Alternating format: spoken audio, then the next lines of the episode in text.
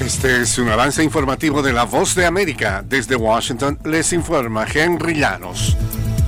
Tras varios incidentes violentos en los que migrantes estuvieron involucrados, el gobernante de la Gran Manzana propuso deportación de los acusados de delitos y cambiar leyes de ciudades santuario. Nos informa Ángela González. Un llamado del alcalde Eric Adams a revertir las políticas de ciudad santuario que ha abanderado Nueva York, esto a consecuencia de delitos que involucran a migrantes, ha encendido un debate político y humanitario. La política que data de 1989 y que fue reforzada en 2014 según la alcaldía prohíbe a las agencias locales compartir información sobre el estatus legal de una persona y cumplir con solicitudes de detención de ICE, con algunas excepciones. Activistas critican al alcalde demócrata de alinearse con ideologías republicanas en un año electoral y lo acusan de perjudicar a comunidades vulnerables. Ángela González, Voz de América, Nueva York. El presidente de Estados Unidos, Joe Biden, sigue siendo apto para el cargo, escribió su doctor después de someter a un examen físico anual que generó gran expectativa. El presidente Biden es un hombre de 81 años saludable, activo y robusto que sigue siendo apto para ejecutar con éxito responsabilidades de la presidencia, escribió el doctor Kevin O'Connor sobre la salud del mandatario.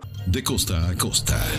mi familia está en... De frontera a frontera. ecuatorianas que están llegando... Los sucesos que ocurren en todo Estados Unidos y más impactan a Latinoamérica. Estados Unidos al día.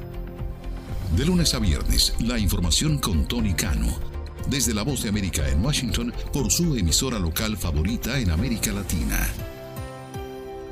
El Parlamento de Venezuela junto a diversos sectores del país firmaron una propuesta de calendario electoral que presentarán al Poder Electoral. Desde Caracas nos informa Carolina Alcalde. El Parlamento venezolano de mayoría oficialista junto a representantes de diversos sectores del país propondrán al Poder Electoral al menos 27 fechas para celebrar elecciones presidenciales en Venezuela que están plasmadas en un documento de consenso firmado el miércoles. Jorge Rodríguez, presidente del Parlamento, dijo que el documento que asegura contiene todas las garantías electorales fundamentales y que sustituye al acuerdo de Barbados firmado con la plataforma unitaria de la oposición será enviado el viernes al Consejo Nacional Electoral que no se ha pronunciado sobre la fecha ni el cronograma electoral. Carolina Alcalde, Voz de América, Caracas. Caravanas de camiones con alimentos ingresaron al norte de la franja de Gaza, informaron funcionarios israelíes. La primera entrega significativa donde Naciones Unidas advirtió que la situación de inanición empeora para cientos de miles de palestinos por la ofensiva israelí. La creciente alarma en torno a la situación de hambruna en toda Gaza ha desatado llamados de la comunidad internacional para un cese del fuego, mientras Estados Unidos, Egipto y Qatar buscan concretar un acuerdo entre Israel y Hamas para una pausa de combates y liberación de rehenes que capturó Hamas. Este fue un avance informativo de La Voz de América.